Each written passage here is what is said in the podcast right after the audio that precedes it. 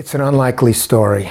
I hated Shakespeare as a kid, hated it in high school in the States, didn't get the dirty bits in Romeo that everybody else got, and never took Shakespeare at university. But in the late uh, 70s, when everybody was flying back and forth from the States thanks to Freddie Laker and his $200 fares, I found myself in London and going to the theater with my big brother. And we loved it. And we started seeing Shakespeare plays, and I really loved them. And I was hooked. It was like a drug that was better than any of the other drugs I was experimenting with at the time.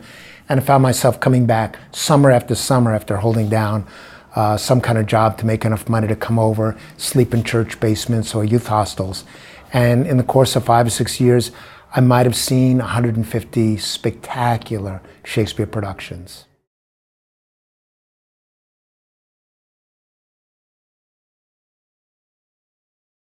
Back in the late 80s, when all other scholars were rushing to cultural materialism or deconstruction or new historicism, I became really interested in what was it like to understand a year in the life of an Elizabethan writer or writers.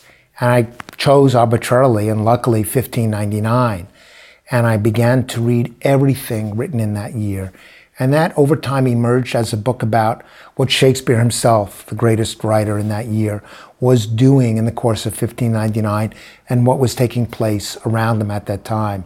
It just took 15 years to figure all that out, but it was really to educate myself in every aspect of life from what the weather was, what the politics were, what the neighborhoods in London were. And I felt I'd become a better Shakespearean if I really understood that.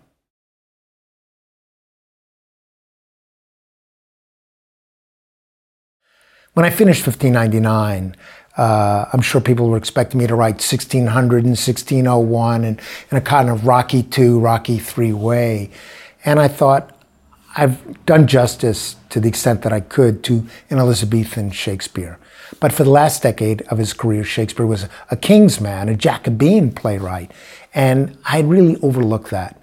And I thought it's time to educate myself about that and spent 10 years really thinking about Shakespeare at his greatest moment as a Jacobean playwright, the year in which he finished King Lear, wrote Macbeth, and then wrote Antony and Cleopatra.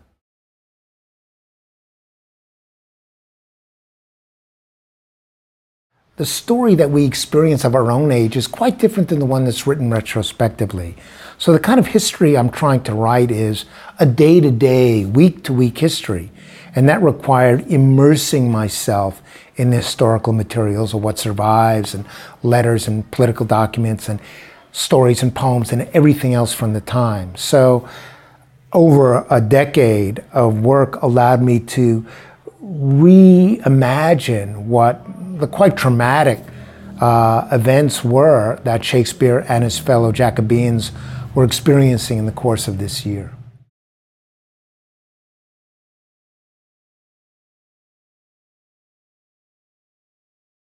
1606 was a great year for Shakespeare, and it was a terrible year for England, and the two are not unrelated. The gunpowder plot had just been exposed a month earlier. The early months of the year were spent torturing, trying, and executing and dismembering those who had done this, and then searching even further for the Jesuit handlers, and then searching even further for the extent to which loyalty to the Pope had supplanted loyalty to King James in England. So that created a great deal of uncertainty, not only in London, but in places like the Midlands, where there was uh, a short lived uprising in the aftermath of the gunpowder plot. So this was a year of, to use a Shakespearean term, incertainties or uncertainties. And it's a drumbeat that continues from the very beginning of the year up until Lancelot Andrewes' spectacular sermon at Christmas time, talking about how dark and disturbing a year this has been.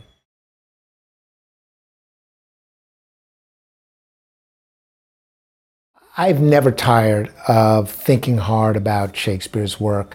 For the past three months, I've worked with a group of actors on Macbeth taking it into prisons in New York City and New York State and watching individuals who've never seen a Shakespeare play respond to this And it is an overwhelming experience.